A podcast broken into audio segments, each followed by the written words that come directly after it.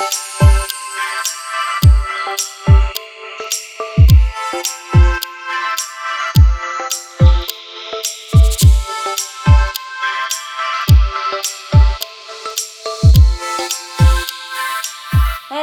zusammen, hi Köln City Church. Wie cool, dass wir wieder hier sind, um zusammen Gemeinschaft zu haben, Gemeinschaft, gemeinsam zu beten, Gemeinschaft mit Gott zu haben und etwas aus seinem Wort zu hören. Ich freue mich jeden Tag auf diese Zeit, wo wir zusammenkommen. Es ist genial, dass uns das so zusammenhält und dass wir hier zusammen ein bisschen Zeit verbringen können, wenn wir schon nicht in unseren Live-Groups, unseren Teams, Gottesdienst, wenn das alles wegfällt. Wir sind trotzdem zusammen, wir sind trotzdem eins. Und deswegen machen wir hier unseren Prayer-Fokus im Psalm 27, Fearless Faith. Wir wollen furchtlosen Glauben leben und deswegen lesen wir hier diesen Psalm. Heute sind wir in Vers 6 und der Vers 6 geht folgendermaßen. Dann triumphiere ich über die Feinde, die mich von allen Seiten umringen. Im Tempel bringe ich ihm meine Opfer, mit lautem Jubel danke ich dem Herrn, mit Singen und Spielen preise ich ihn. Halleluja! Endlich hat David es geschafft. Endlich triumphiert er über seine Feinde. Es hört sich an, als ob er jetzt endlich gewonnen hätte.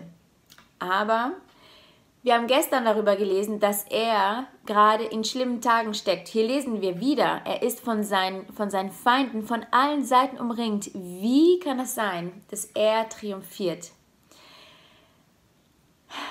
Genial. Er triumphiert nicht, weil seine Feinde, weil er seine Feinde besiegt hat.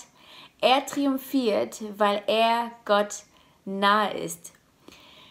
Es ist genial, dass das geht. Und heute gilt diese Wahrheit auch für uns. Wir können triumphieren, nicht weil alles wieder normal ist, nicht weil der Coronavirus besiegt ist, nicht weil wir einen Impfstoff gefunden haben, den jetzt jeder kriegt, sondern wir triumphieren, weil wir Kinder Gottes sind und weil wir nah an Gott sind. Das erinnert mich an den Psalm 23, wo steht, du lädst mich ein und deckst mir den Tisch vor den Augen meinen Feinden.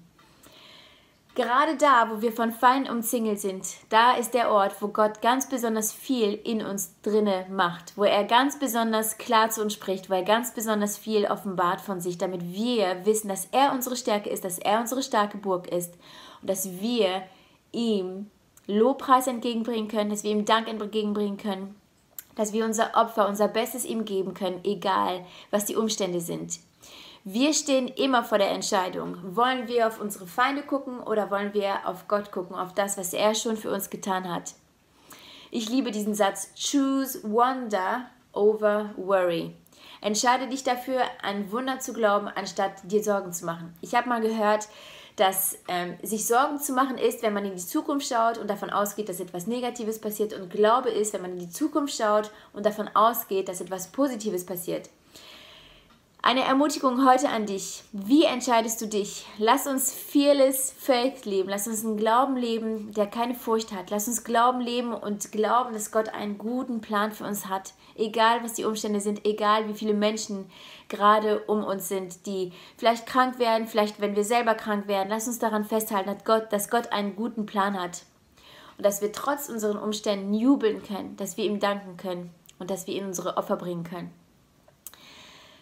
In Psalm 30, Vers 6 steht, David aber stärkte sich in dem Herrn, seinen Gott. David hat es voll raus. Er weiß, wie es geht, einfach Gottes Nähe zu suchen, um stark zu bleiben. In den schlimmsten Momenten, in den schlimmsten Tagen, wo es aussichtslos aussieht. Lass uns auch solche Menschen werden, Kinder Gottes, die wissen, hey, bei Gott, in seiner Nähe, ist alles, was wir brauchen, um diese Tage zu überstehen, um gesund zu bleiben, innerlich, um einfach am Glauben festzuhalten. Also, die Ermutigung an dich, entscheide dich, wo du hinschaust. Schau zu Gott und such seine Nähe. Choose wonder over worry. Lass uns zusammen beten.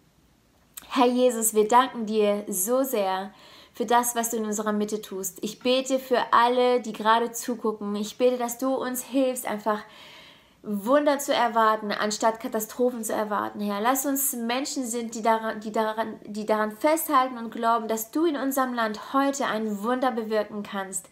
Dass du uns nicht alleine gelassen hast, sondern dass du einen Plan hast, Herr.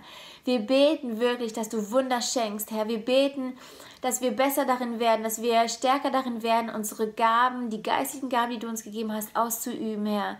Dass wir sehen, wie du uns Prophetien schenkst, dass wir sehen, wie du Heilung schenkst, dass wir sehen, wie du Worte der, der Weisheit und ähm, der Erkenntnis schenkst. Ja, wir wollen einfach sehen, Herr, dass deine Kirche stark wird, dass wir Schritte nach vorne gehen und dass wir erleben, wie du Wunder tust in unserem Leben, Herr. Wir entscheiden uns heute, das Beste zu glauben. Wir entscheiden uns heute, auf dich zu schauen und nicht auf die Umstände. Wir entscheiden uns, ein Herz zu haben, was voller Freude ist, voller Jubel, Herr, voller Dankbarkeit, nicht voller Angst, nicht voller Trauer, nicht voller Ungewissheit. Wir wissen eins, und das ist das Wichtigste, Herr, dass du für uns gestorben bist und dass du der Sieger bist, Herr. Wir danken dir, Herr, dass wir in dir, in unserer, du bist unsere Quelle, dass wir da in dir einfach Mut finden können, dass wir uns stärken können in dir, wenn wir Zeit mit dir verbringen, Jesus.